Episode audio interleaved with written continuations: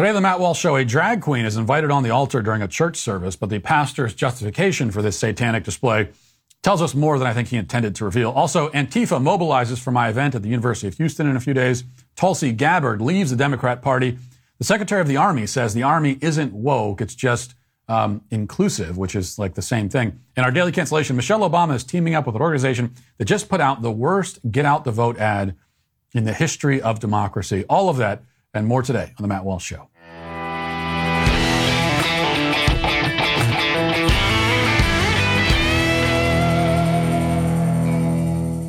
You know, chain stores have different price tiers for professional mechanics and do-it-yourselfers, but rockauto.com's prices are the same for everybody and they're reliably low for everybody. rockauto.com always lows, offers the lowest prices possible rather than changing prices based on what the market will bear like airlines do. rockauto.com is a family-owned business serving auto part customers online for 20 years. You can go to rockauto.com to shop for auto and body parts from hundreds of manufacturers. They have everything from engine control modules and brake parts to tail lamps, motor oil, and even new carpet. So whether it's for your classic or your daily driver, you can get everything you need with just a few easy clicks delivered straight to your door. The rockauto.com catalog is remarkably easy to navigate. Best of all, the prices are at rockauto.com are reliably low. Amazing selection, reliably low prices, all the parts your car will ever need. RockAuto.com. Go to RockAuto.com right now and see all the parts available for your car truck uh, at rockauto.com. And be sure to write Walsh in their How Did You Hear About Us box so they know that I sent you.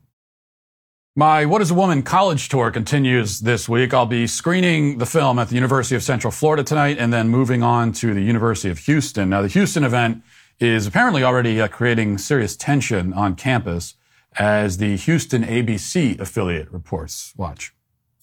Clash of ideas could reach a boiling point Thursday at the University of Houston. Controversial conservative Matt Walsh is speaking and showing his new movie. Some in the trans community believe the film is an attack on them. Because of this, they're planning their very own event. But as ABC 13's Nick Natario discovered, it's one the conservative group welcomes. A lot of eyes will be on this U of H building Thursday night. Inside, a speaker brought by a conservative student group will showcase a new film. We believe as college students on a college campus that that view is the minority. We believe that a majority of students do believe in genders, do believe in the difference between man and woman. Outside, a protest is expected to take place. This is, in my opinion, not a freedom of speech issue. Um, but rather a hate speech and a safety issue. The concern by some in the trans community is the topic of the speaker Matt Walsh's movie. It's called What is a Woman? Walsh says it's a look at the gender ideology movement. Trans activists say it's a film that attacks them and others who perform gender reaffirming procedures. Eden Rose Torres, who's a trans woman, worries this film could generate anger towards her community. I'm going to be extremely worried about the students of University of Houston, the students and the faculty. I, they do not deserve to feel this unsafe and be put at this much risk. Now, I just want to clarify that when I have described the film as a bombshell documentary, I didn't mean it literally. So you're not going to be in any physical danger whatsoever, I promise you. Also, when I say that audiences have been blown away and left stunned by the movie, um, which is true, these are also not meant to be taken as actual physical descriptions of their reactions. These are um, metaphors. And hopefully that will put your, your mind at ease. Though I suspect that that's not the source of the confusion here. As we've covered, when they say unsafe, they mean that their understanding of the world and of themselves is vulnerable when it's made to confront contrary viewpoints. So they say unsafe, but they mean uh, really destabilized. Their conception of reality is fragile. It's perched precariously at the top of a stack of wholly unsupported and arbitrary assertions and, and presuppositions um, they're terrified of anything that threatens to knock the whole tower over. That's what they mean. Now, there is something perhaps ironic about this crippling fear on the left, given that the left's great project is to itself destabilize and destroy, knocking over whatever it can topple. So, for a good example of this, we go elsewhere in Florida to Allendale Methodist Church in St. Petersburg which recently played host to a drag queen during Sunday services. And this uh, video has gone viral. The drag queen goes by the stage name Penny Cost, obviously a sacrilegious play on the sacred Christian holiday of Pentecost. But his real name is Isaac Simmons, and he's a candidate for ordination in the um, United Methodist Church. He's an associate pastor. He's also an atheist who proclaims that the Bible and God are, quote, nothing. Simmons makes these declarations in a slam poetry performance posted to his website, where he proves that his imitation of a poet is even less convincing than his imitation of a woman. Listen. Look, the Bible, the Bible is nothing. Nothing but poetry, pain, and performance. The Bible is no more holy than Allen Ginsberg's Howls of Life, no more peaceful than Oscar Wilde's Requiescat and Pache, and no more stronger than Tammy Faye's eyelash glue. God Himself is no more tangible than the cacophony of invisible butterflies floating in new lovers' stomachs, yearning to be set free from the bondage of past harm and the locks of rightful mistrust. God Himself is nothing. But if she were, she would be, yes, queening her way down the runways of Paris and Montreal, strutting on that tightrope pulled taut between absurdity and opulence, balancing between too much and never enough. There's a lot of uh, cheap blasphemy going on there, but let us not allow the heretical nonsense to distract us from the fact that the poetry, judged on its own merits, is extremely bad. No more tangible than the cacophony of butterflies floating in new lovers' stomachs, yearning to be set free. This is the kind of line that a student in a community college creative writing class might come up with and then hopefully be expelled for right on the spot. It's cliche upon cliche. If I were to if I were to utilize my own poetic metaphor, I would say that this guy has the intellectual depth of uh, an inflatable kiddie pool tinted with urine and pockmarked with dead beetles and horseflies floating on the surface. Not exactly Shakespearean either, but at least it's uh, a little bit more descriptive. In any case, Isaac Simmons, uh, the atheist drag queen pastor, showed up to perform to perform at a, a fake church in Florida a few days ago. Two young girls were brought up on the satanic altar to be used as props for this display, and then this conversation unfolded. Do either of you have any questions for Miss Pentecost? Oh, thank you. yeah, you like her eyeshadow. That's great. Yeah. Yeah, maybe she'll let you borrow it when you're older, like when you're allowed to wear makeup. Yeah. yeah. Of course. Yeah. Well, one of the things I think is great about Miss Pentecost is she reminds us that we, we follow a God who calls us to not conform to things of this world. Uh, that we're supposed to be transformed by the renewal of our minds. And that means that what I think today may have to change tomorrow if I continue to renew my mind.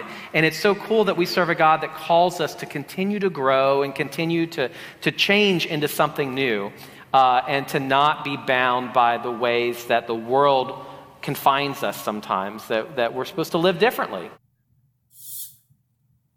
Now, the apostate preacher there is referring to and hideously mangling Romans 12 2, which indeed warns us against conforming to things of this world uh, and calls for the renewal of our minds. What this actually means in, our, in, in context, if you read the sentences before and after it, is that we must live in a way that is, quote, holy and pleasing to God, and we must use, quote, sober judgment and avoid falling into pride and self regard. We're told to conform ourselves to the body of Christ, love what is good and hate what is evil. That's what, that's what the whole verse says. Um, the verse, in other words, warns against precisely the sort of display we just witnessed.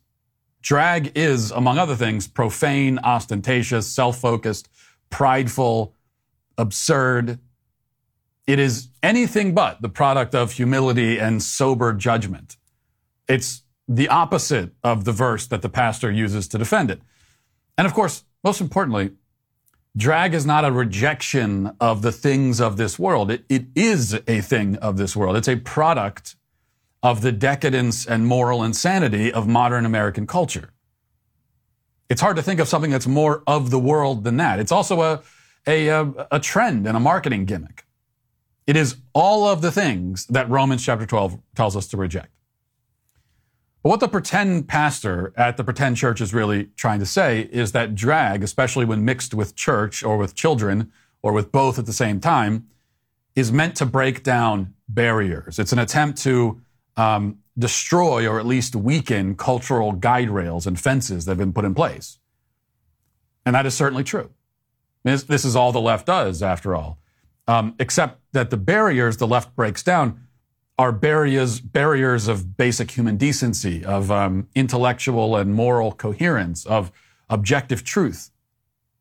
It silences the voice of tradition, tears down all that was built by our ancestors simply because it was built by our ancestors. Therefore, it must be bad, they, they reason. That's what drag is about. It's what gender ideology is about. It's what critical race theory is about. It's what everything on the left is about. This is a sort of renewal that the pastor was talking about. Now, people on the left, they, they might even agree with most of my characterization up to this point. Yes, they'll proudly proclaim, we are fearlessly tearing down barriers and we're, we're claiming our independence and our autonomy because we're not conformists like the rest of you. But what they leave out is that the old barriers, you know, those barriers that made sense and which were rooted in natural law and objective truth and uh, traditions stretching back through the ages, they are not knocked down to reveal a wider and wilder landscape where people are free to just roam and do whatever they want. No, the old barriers are simply replaced with new ones. And the new ones, it turns out, are far more con- re- restricting and constricting. They're also arbitrary and intellectually indefensible. So the barrier, which says that you should, you know, you shouldn't include children in your cross-dressing performance, that goes away, for instance. We're tearing that one down. But a new one, which says that you should not show a popular documentary on a college campus, is put in its place. So you could dress and drag and dance around kids, uh, but you can't show a documentary dealing with a serious subject to a bunch of college students all sorts of new restrictions are put in place. New fences are built. The new ones are all tenuous, they're all fragile, they blow over in a slight breeze. And whenever they do, a million screaming harpies will burst into tears, claiming that if we don't respect these new boundaries, people will die. So, what's the lesson here? We leave the old ways behind, but we're not freer, it turns out. Far from it. Now let's get to our five headlines.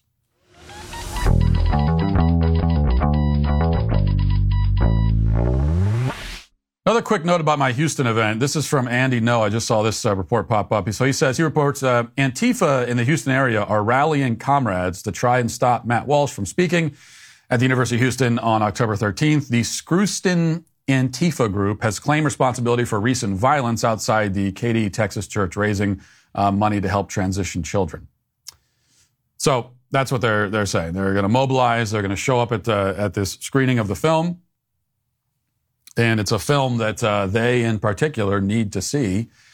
Um, here's what they they posted uh, on their social media platforms: "Stop transphobia at UH."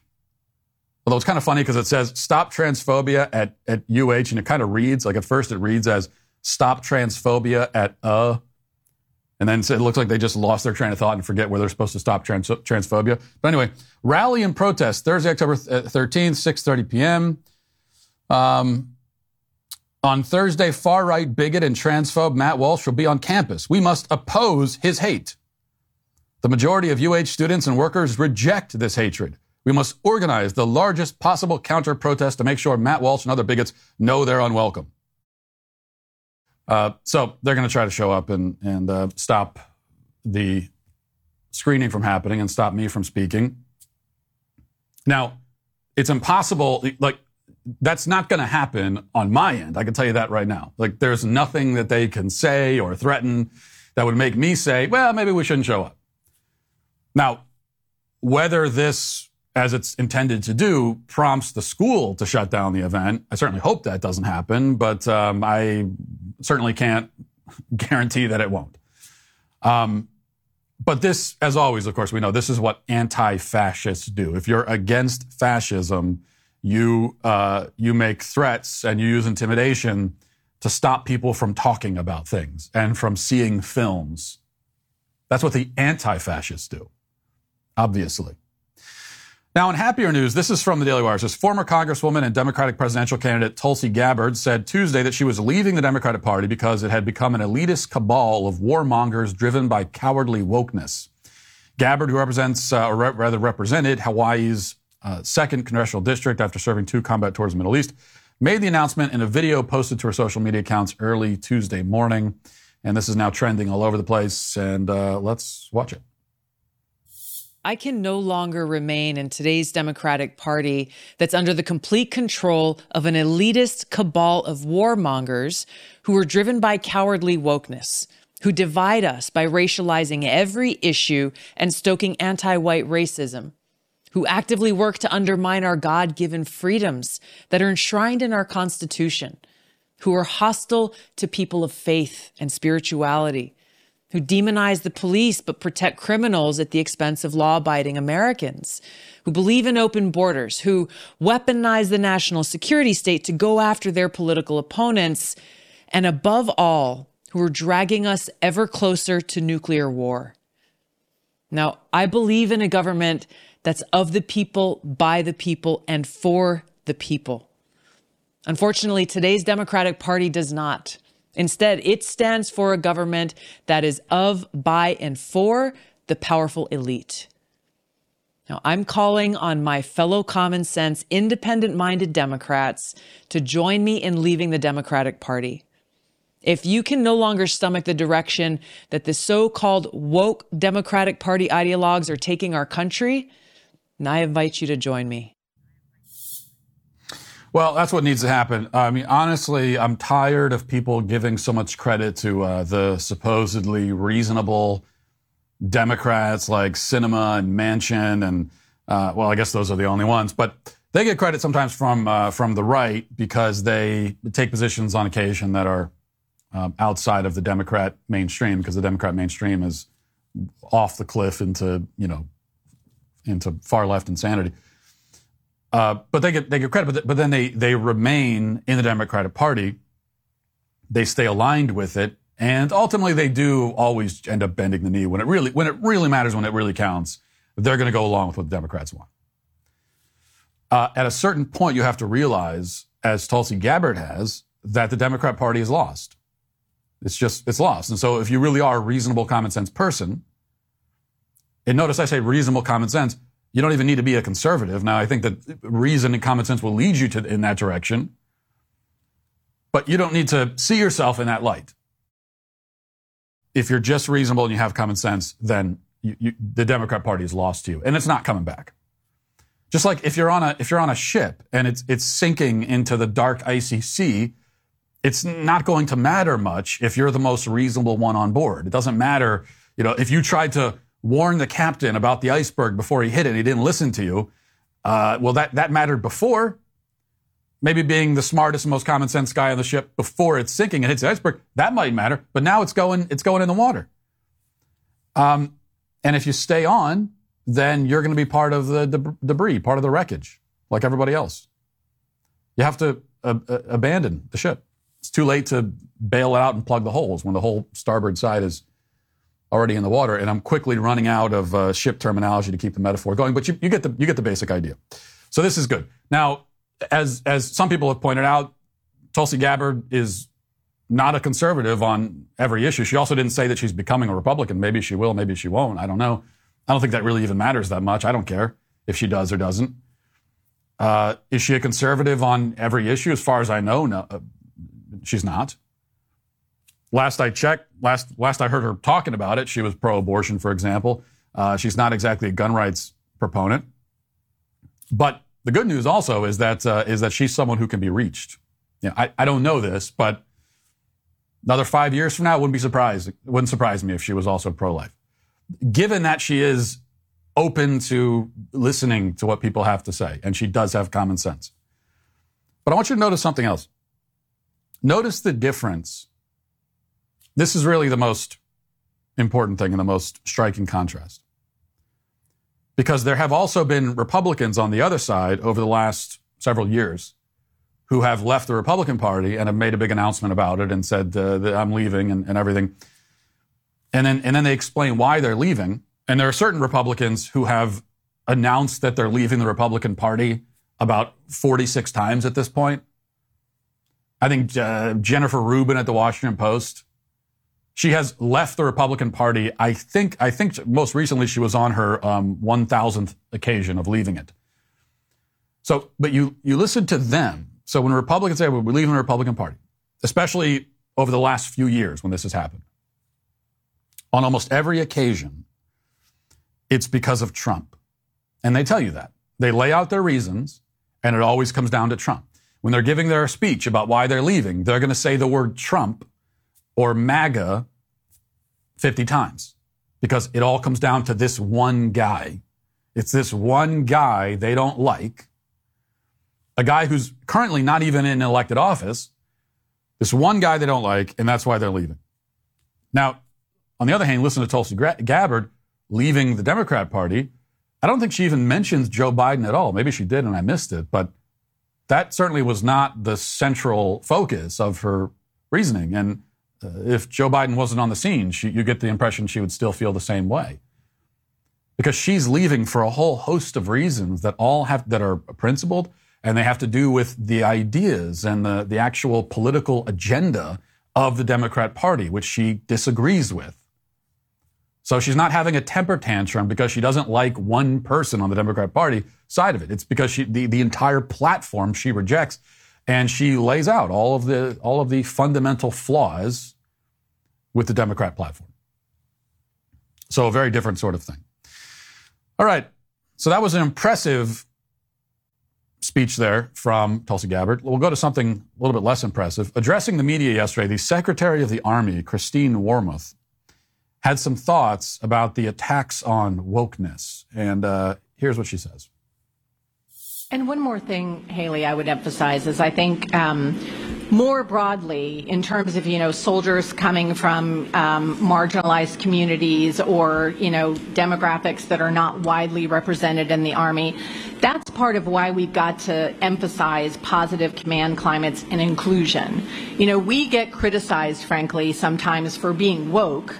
I'm not sure what woke means. I think woke means a lot of different things to different people.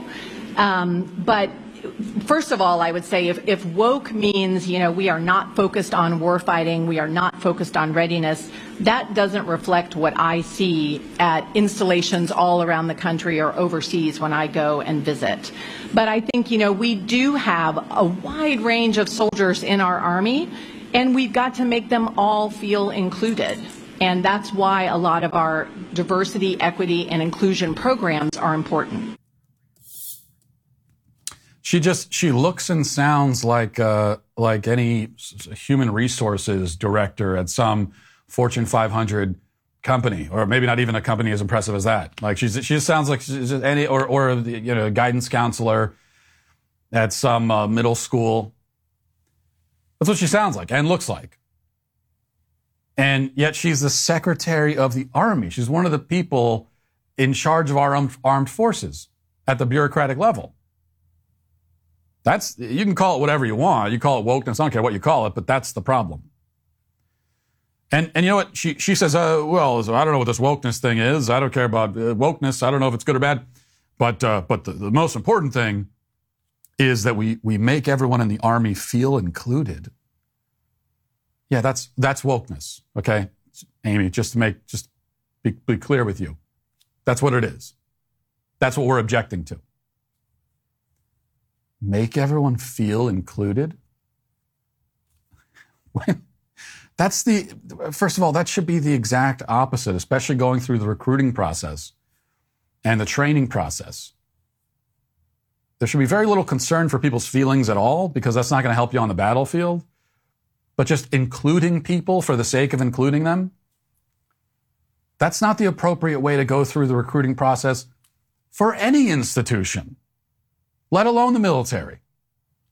In fact, re- recruitment and training and bringing people in to an institution, whether it's the military or something else, is a process of discrimination. You are discriminating. You should have discriminating standards. There, there's no other kind of standard to have. If you have standards at all, it is going to be discriminating standards because you are uh, differentiating one thing from another. You're saying we want this and not that. That's you're discriminating. That's what it is. That's what the word means. I'm fine uh, getting rid of uh, wokeness. We don't need to talk about wokeness in the military. I mean, it is woke, but uh, let's just use the term that they use inclusivity. They say it's not wokeness, it's inclusivity. Yeah, it's the same thing, but fine. I'm, I'm fine just talking about that. Inclusivity. Inclusivity is destroying the military, just like it's destroying so many other institutions, so many other once great institutions. Because when you include everyone just for the inclusivity for its own sake, throwing the doors open and saying anyone can come, it doesn't matter, there's no standards, obviously that's going to have a poisonous effect on that institution. All right. Uh, this is from the Daily Wire. Singer Lizzo answered critics of her weight and the fat acceptance movement during a concert on Friday. Ye, the rapper formerly known as Kanye West, we just call him Kanye West? I, feel like we just still, still, just call him that. I don't want to misgender, but um, Kanye West on Thursday told Fox News Tucker Carlson that Lizzo, whom he considers a friend, has been criticized for losing weight, something he found extremely troubling, and tied it to a larger targeting of black Americans. Lizzo told her fans at Toronto's um, Scotiabank Arena, I feel like everybody in America got my mother effing name in their mother effing mouth for no mother effing reason. I'm minding my fat, black, beautiful business. That's, that's what she said. Everyone's talking about me. I don't know why. Look, you know, there have always been, of course, pop stars who, uh, who are provocative. That's as long as pop music has existed. It's thrived on that sort of thing, you know, publicity stunts and, and everything else.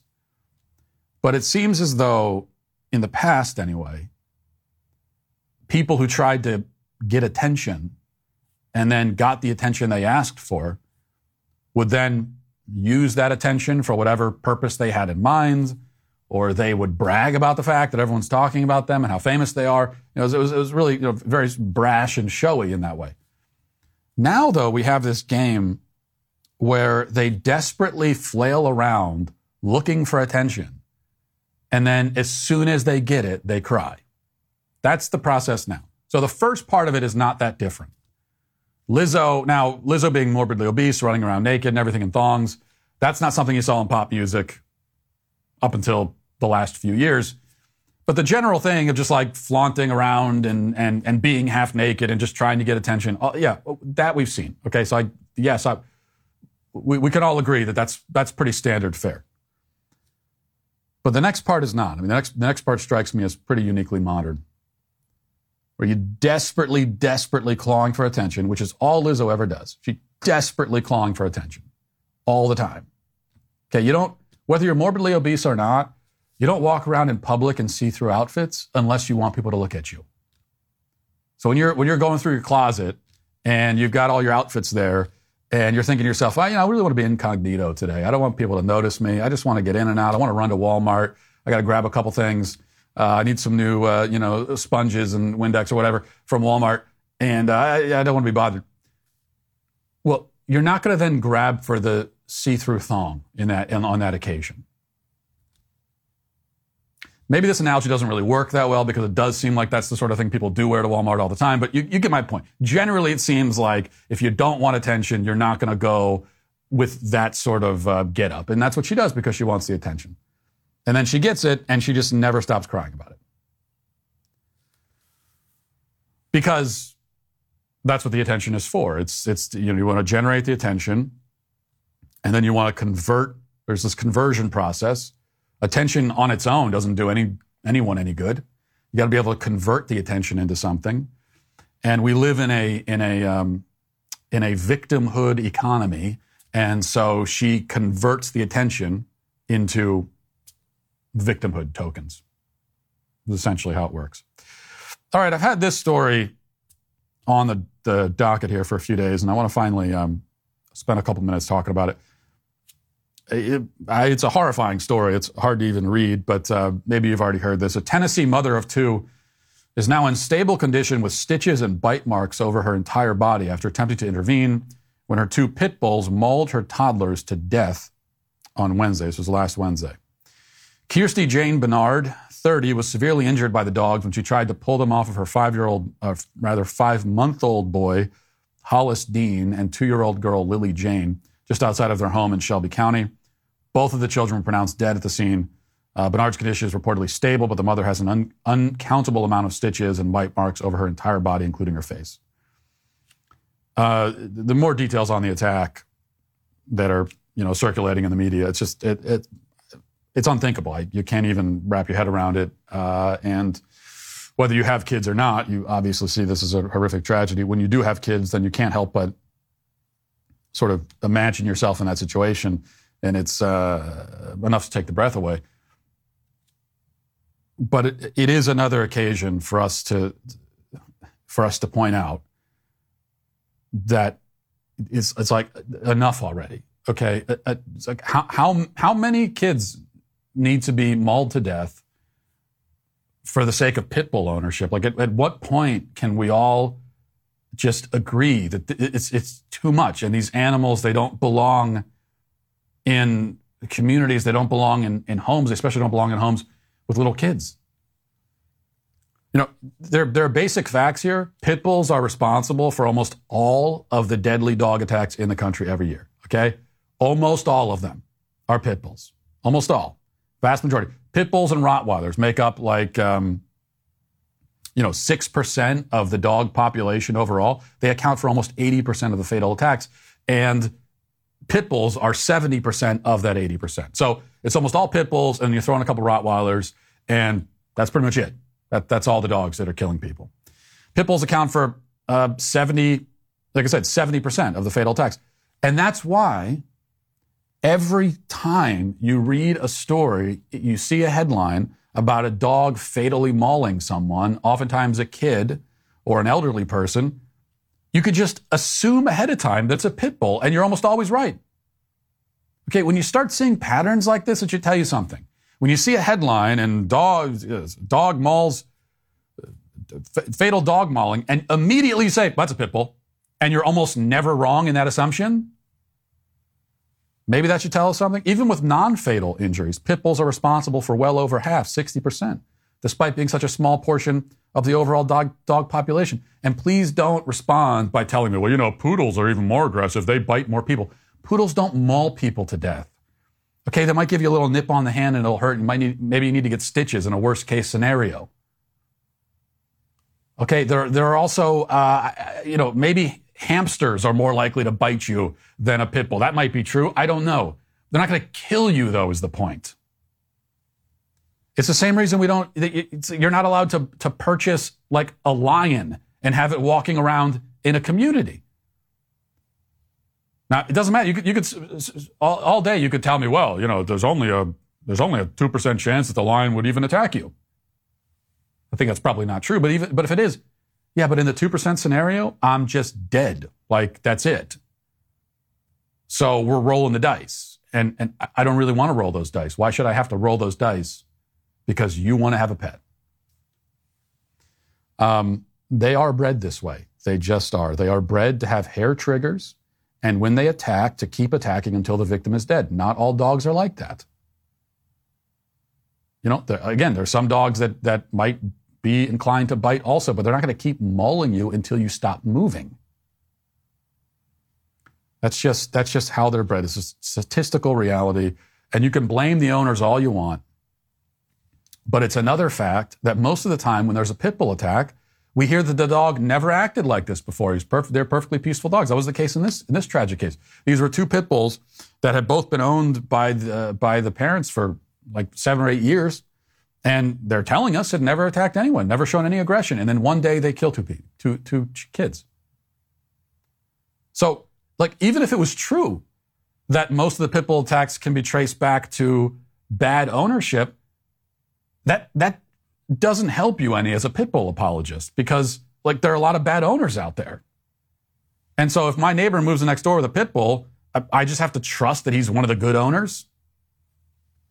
It, doesn't seem very fair. I got to trust. So for my own kid, my children's safety, I got to just tr- hope that they're very good owners.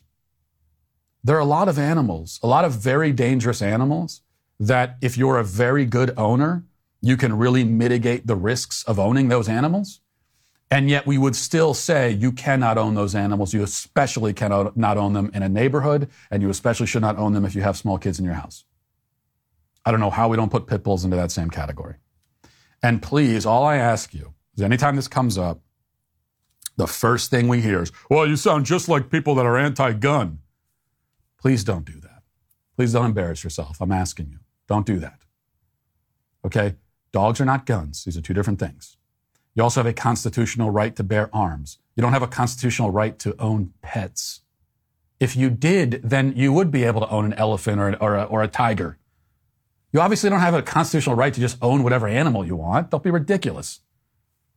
You do have a constitutional right to bear arms. The other thing, though, is that that guns, you know, it's like what do we always say as as as the uh, the gun rights crowd?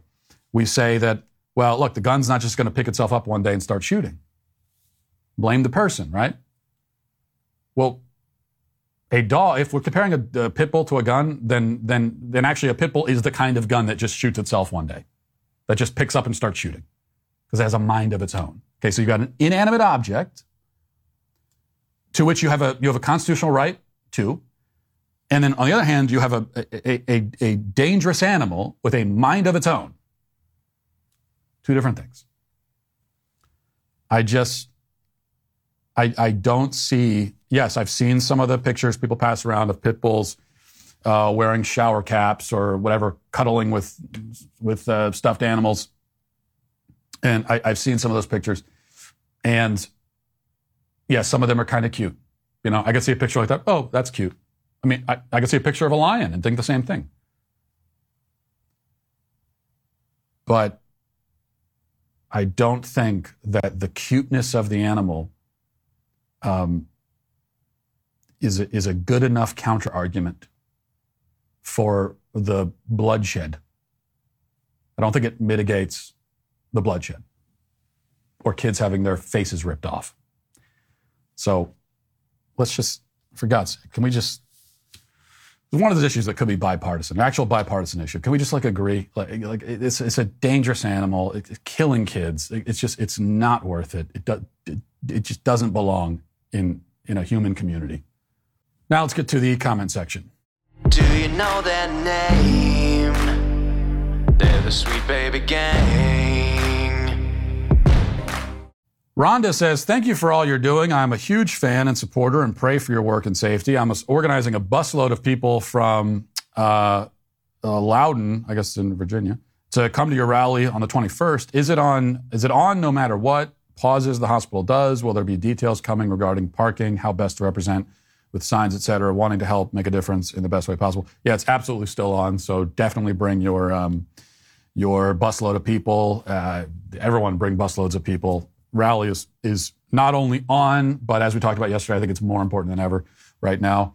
When you you know when you're fighting for something and you you you win a you win a skirmish, and I think that's what this is. It's an important skirmish, but we want a skirmish with the with the uh, hospital deciding to pause, not deciding, but being forced to pause their gender transition procedures on minors but when you when you win that battle or that skirmish, you don't just turn around and go away. Like if you do that, then it's all for nothing. You lost. It's a, you, you turn a win into a loss by turning around and saying, uh, "All right, well, our work here is done."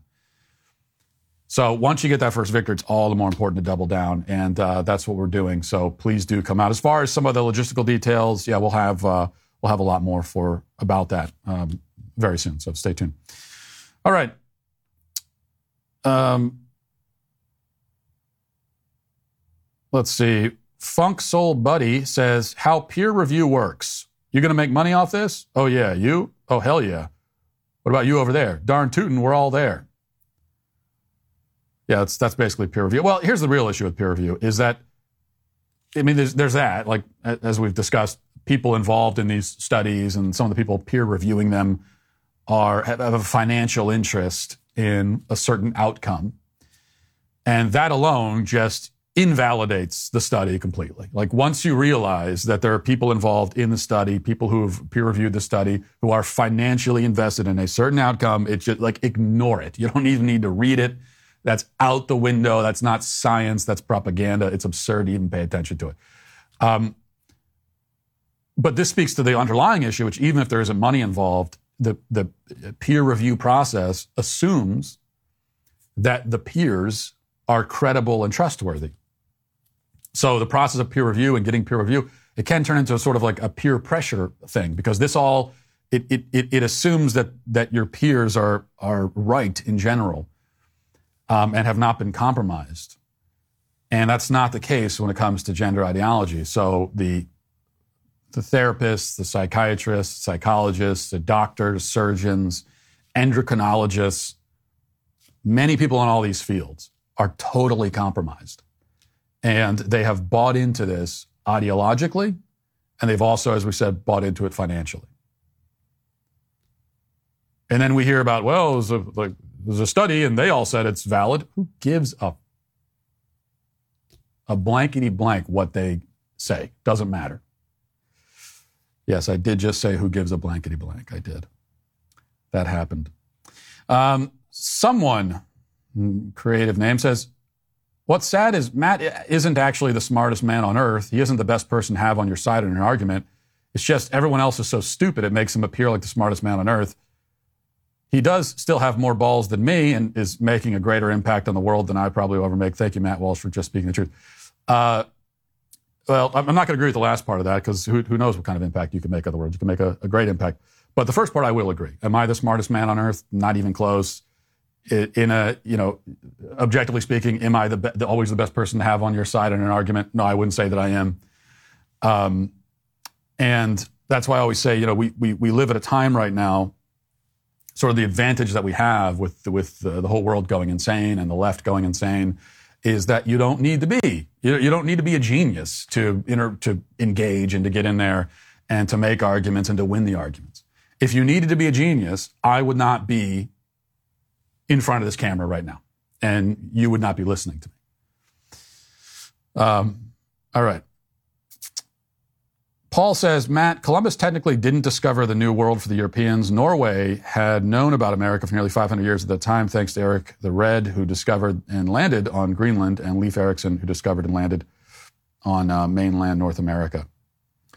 Yeah, that, that, always comes up with Columbus. Now, now first of all, the fact that um, the fact that there were uh, Vikings centuries before who had spotted or, or even landed on the mainland of North America, that in no way undercuts the significance or the impressiveness of Columbus's uh, journey. But the other part of it is that, like, they didn't establish lasting colonies on the mainland of North America, and um, Columbus did. So that's that's part of the discovery process. Is you have to go and find the place um, but then you also have to establish the contact and establish uh, colonies, and that's that's part of the process. So, doesn't take away from Leif Erikson. Not saying it does, but it also doesn't take away from Columbus.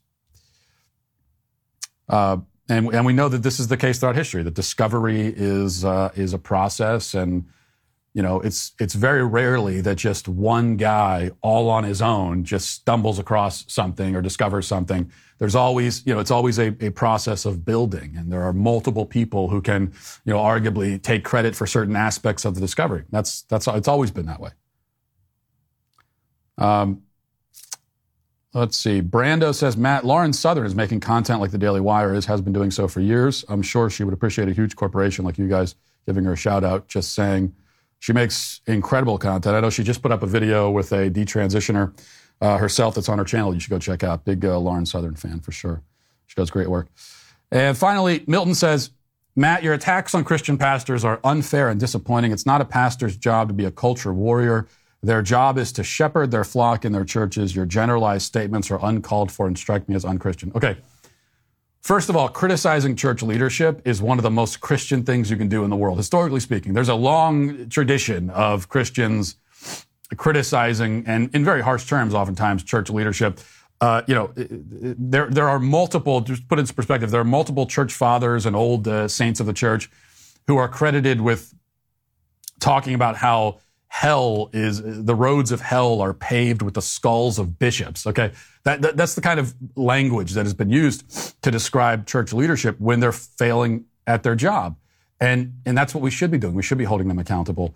Um, you say that pastors aren't called to be culture warriors. I could not disagree more. I mean, what are you talking about? They live in the culture, don't they? And so are they going to fight for it or not? I, I, I, don't even understand how you could draw a distinction between, no, I, I'm worried about the shepherding my flock, not the culture. They're part of the culture. They live in the culture.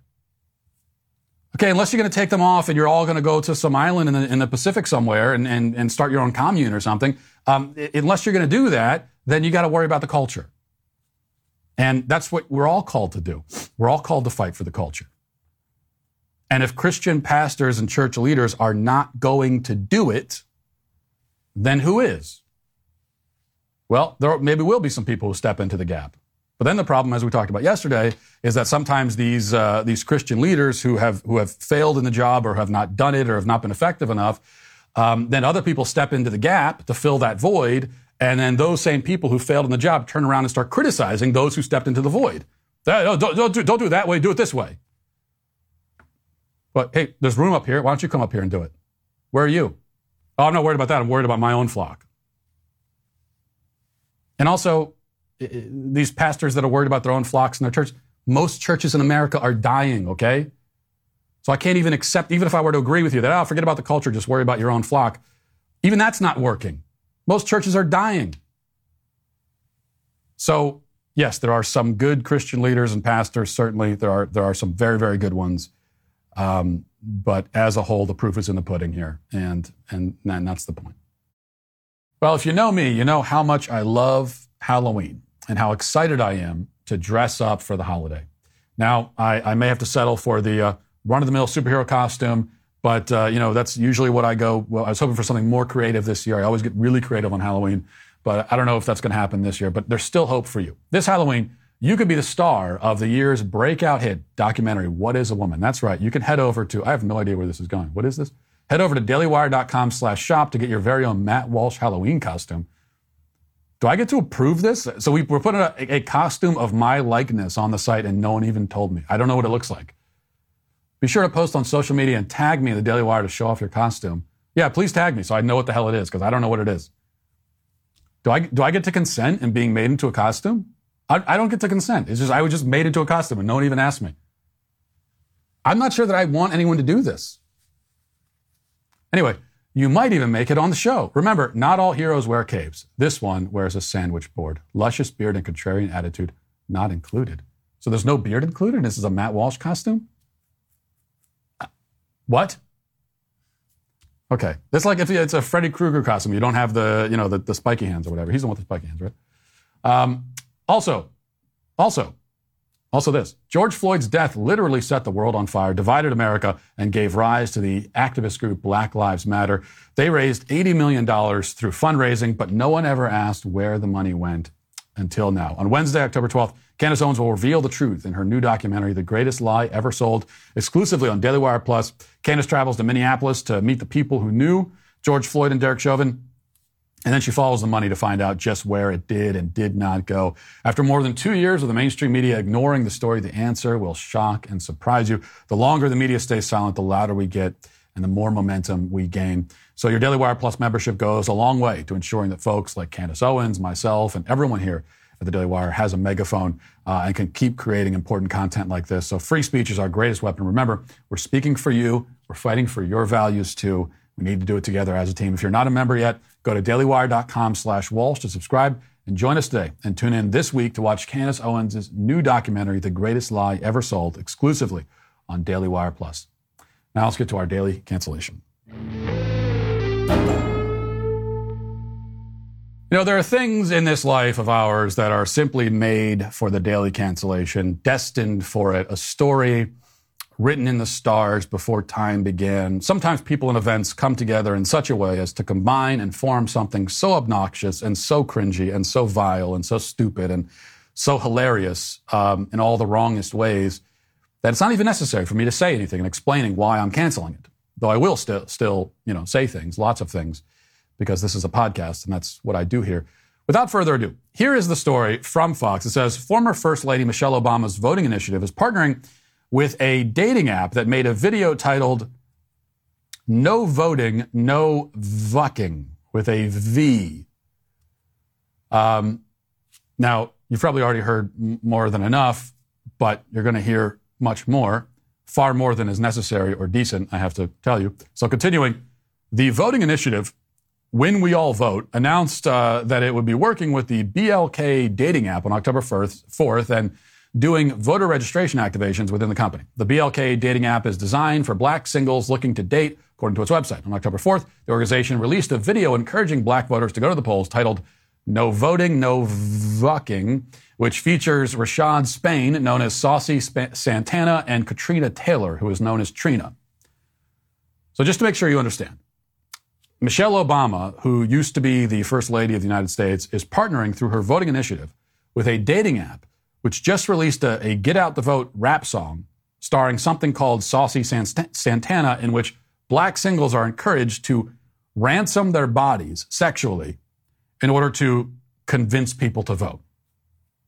So now you're all caught up. That's what's happening. If you think you're going to get you're going to get through this segment and escape it without actually having to hear the song, well, you don't know me very well because here it is.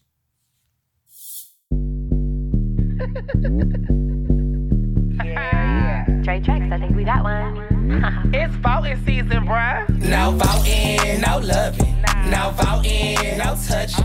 No voting, no nothing. No voting, no fucking, no voting, no fucking. No voting, no loving. No voting, no touching. No voting, no nothing. No voting, no fucking, no voting, no fucking. BLK app looking for some action. Swear the homie stop what's happening. Face is a nine, abs a ten, D is a mm, to be determined. He got mad jokes, he don't seem broke. The only red flag, he said he don't vote. This, this, this midterms for all the single cuties. Wanna hit this booty, gotta do your civic duty. No voting, no loving. No voting, no touching. No voting, no nothing. No voting, no fucking, no voting, no fucking. No voting, no loving. No voting, no touching. No voting, no nothing. No voting, no fucking, no voting, no fucking. If you want to hit this booty, better do your civic duty. He says, quoting, I believe, John Adams. Actually, that's not exactly what John Adams says. Here's, here's what um, John Adams said, just to, uh, for comparison's sake. Here's what John Adams said in encouraging those eligible to vote. Here's what he said. Quote, it becomes necessary for every citizen then to be in some degree a statesman and to examine and judge for himself of the tendency of political principles and measures. Let us examine then with a sober and manly and a Christian spirit. Let us neglect all party loyalty and advert to facts. Let us believe no man to be infallible or impeccable in government any more than in religion. Take no man's word against evidence, nor implicitly adopt the sentiments of others who may be deceived themselves or may be interested in deceiving us. Now, those are the sorts of things our founding fathers said about voting. We used to be a nation that produced the sorts of men who were capable of speaking like that and saying those kinds of things. Now we rhyme civic duty and booty.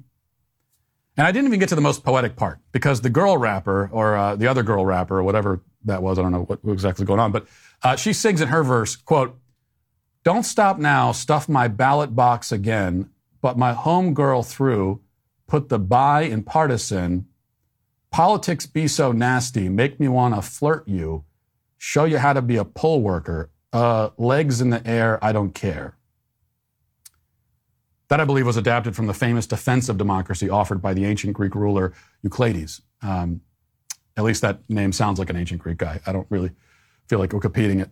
But anyway, Trina Sauce, or whatever her name is, is you know, obviously going for some kind of sex and voting metaphor, um, I guess which makes the legs in the airline all the more curious. It's like, I understand that in the sexual context, but why would you put your legs in the air while voting? You know, you're supposed to make your selection using your, your hand, right? I mean, use it on the voting machine, not on, on yourself. Now, what are the problems with all of this aside from, you know, the obvious sanitation issues? Well, for one thing, Democrats have again put their bigotry of no expectations on full display. It is in some ways easy for me to laugh at this because I don't identify as black. I don't identify that way anyway, and therefore um, I'm not the one being degraded and insulted here. This is the kind of patronizing, lowest common denominator, humiliating nonsense that the left saves for their favored victim groups. There's a reason for that, of course, because in order to manipulate these groups, they need to be victim groups. And if you want them to retain that status, you must encourage all of the worst tendencies and behaviors while discouraging and showing open hostility to the best. This is the leftist approach to all groups, black people, women, gays, etc., except straight white men. Because when I talk about victim groups, I'm saying like every group on the planet except for straight white men. We straight white men, we are merely villainized and scapegoated 24 7. That's what we get. It's not always fun, but I prefer that to the kind of psychological warfare they wage against every other demographic. Secondly, on the other hand, I am somewhat grateful for this campaign because it reveals, in all of its semi literate horror, the fundamental absurdity of nearly all modern get out the vote campaigns, which you know how I feel about get out the vote efforts. I am opposed to all of them. After all, why would we want people to vote just so that they can get laid? How in the hell does that benefit society or the country or democracy?